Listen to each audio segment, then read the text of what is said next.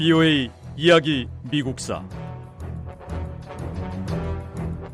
제 40부 윌리엄 맥킨리 대통령 시대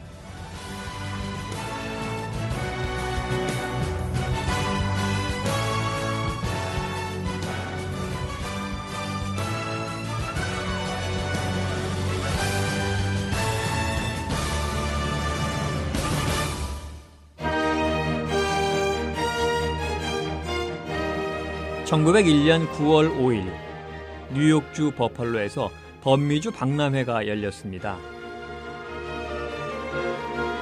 재선에 성공한 윌리엄 맥키니 대통령은 이 박람회에서 미국의 주요 외교 정책에 대해 연설했습니다. 맥킨리 대통령은 이 연설에서 미국의 생산성이 높아졌기 때문에 교역 상대국에게 낮은 관세를 제공해서 해외 시장의 문을 열어야 한다고 강조했습니다. 맥키니 대통령은 앞으로 미국이 맞이할 세계 무대에서 미국이 서게 될 새로운 위치의 중요성에 대해 말했습니다.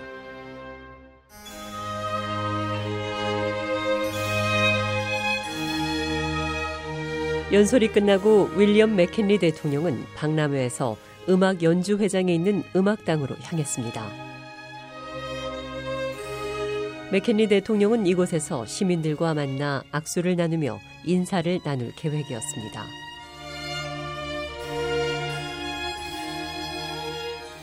한 젊은 남성이 윌리엄 맥키니 대통령과 악수를 하기 위해 늘어선 사람들 사이에서 줄을 선 채 기다리고 있었습니다.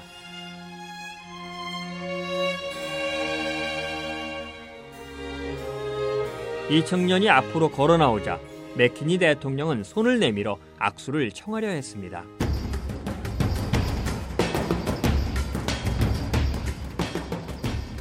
청년은 권총을 감추고 있었고요. 맥키니 대통령과 악수할 순서가 되자 대통령에게 다가가 방아쇠를 당겼습니다. 두 발의 총성이 울렸고 한 발이 맥키니 대통령 몸속에 박혔습니다. 윌리엄 맥키니 대통령은 그 자리에서 쓰러졌습니다.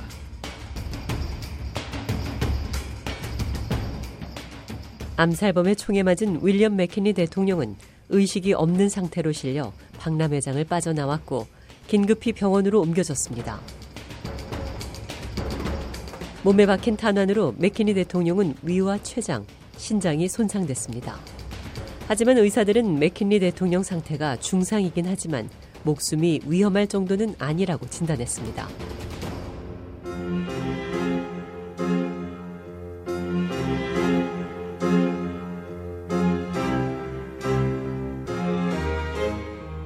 윌리엄 맥켄리 대통령을 자격했던 레온 촐고스는 무정부주의자였습니다.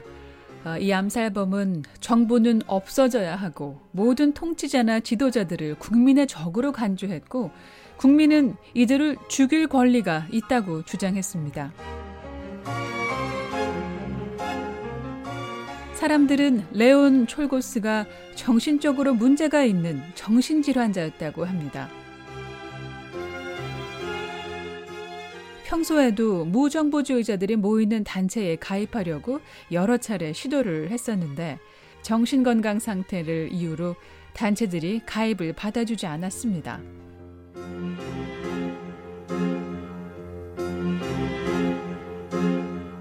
무정부주 의자 단체에서조차 거부당했던 이 청년은 결국 품속에 총을 숨기고 윌리엄 맥케니 대통령을 만나서 일을 저질러 버렸습니다.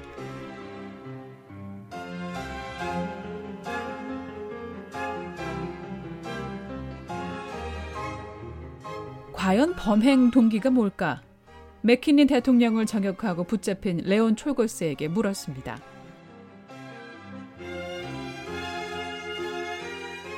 레온 촐고스는 대통령이 누구이든 어느 특정한 한 사람이 대중들에게 절대적인 예우를 받는 건 옳지 않다고 생각하기 때문에 암살을 시도했다고 말했습니다.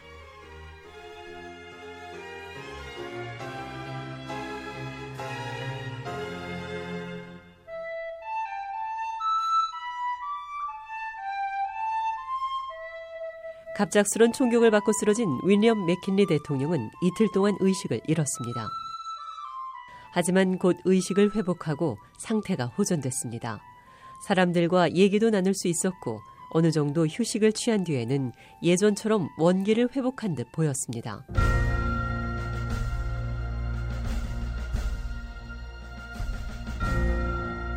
하지만 윌리엄 맥키니 대통령의 상태는 다시 악화됐습니다.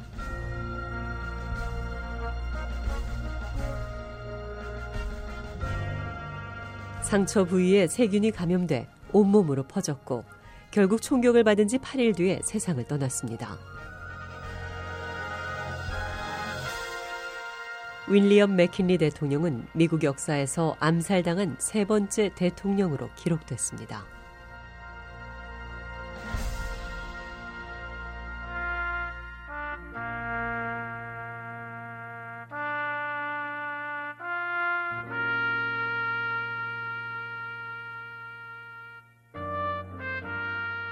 시어도 루즈벨트 부통령이 버팔로로 달려와서 윌리엄 맥키니 대통령의 시신이 안치된 영안실로 갔습니다.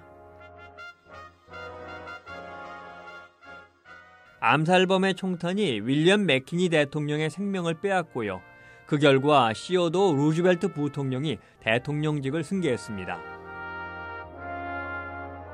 맥키니 대통령의 죽음이 확인되고 곧이어 새로운 대통령의 취임 선서가 시작됐습니다.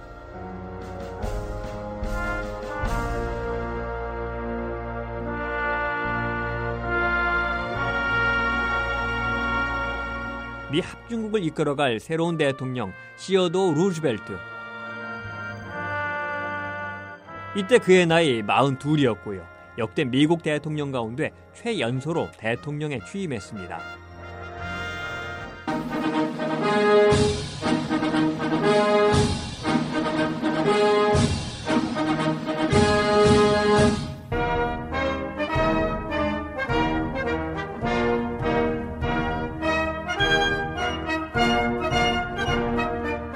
1901년 9월 14일 미 합중국을 이끌어갈 젊은 대통령이 새로 취임했습니다.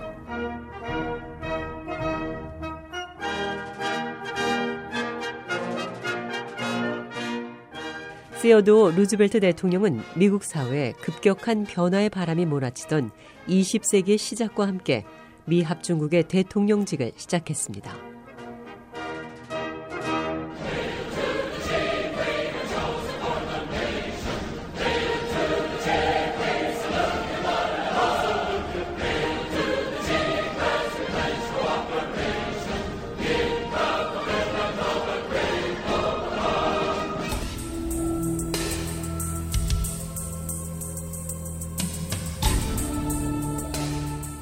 공화당 내에서는 시어도 루즈벨트 대통령의 투쟁적이고 공격적인 정치 성향에 대해서 우려의 목소리가 높았습니다.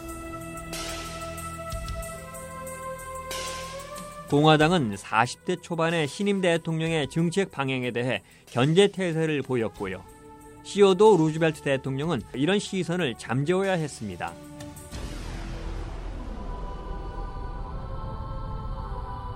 시어도 루즈벨트 대통령은 평화와 번영, 조국의 영광에 대한 맥키니 전 대통령의 정책을 이어나가는 것이 목표라고 선언했습니다.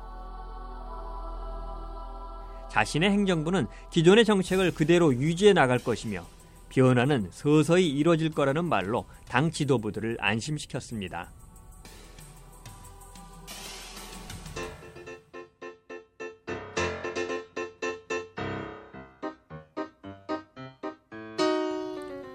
미국의 발전과 변화는 기술 발전의 결과였습니다. 가장 큰 변화는 교통수단의 발달이었습니다.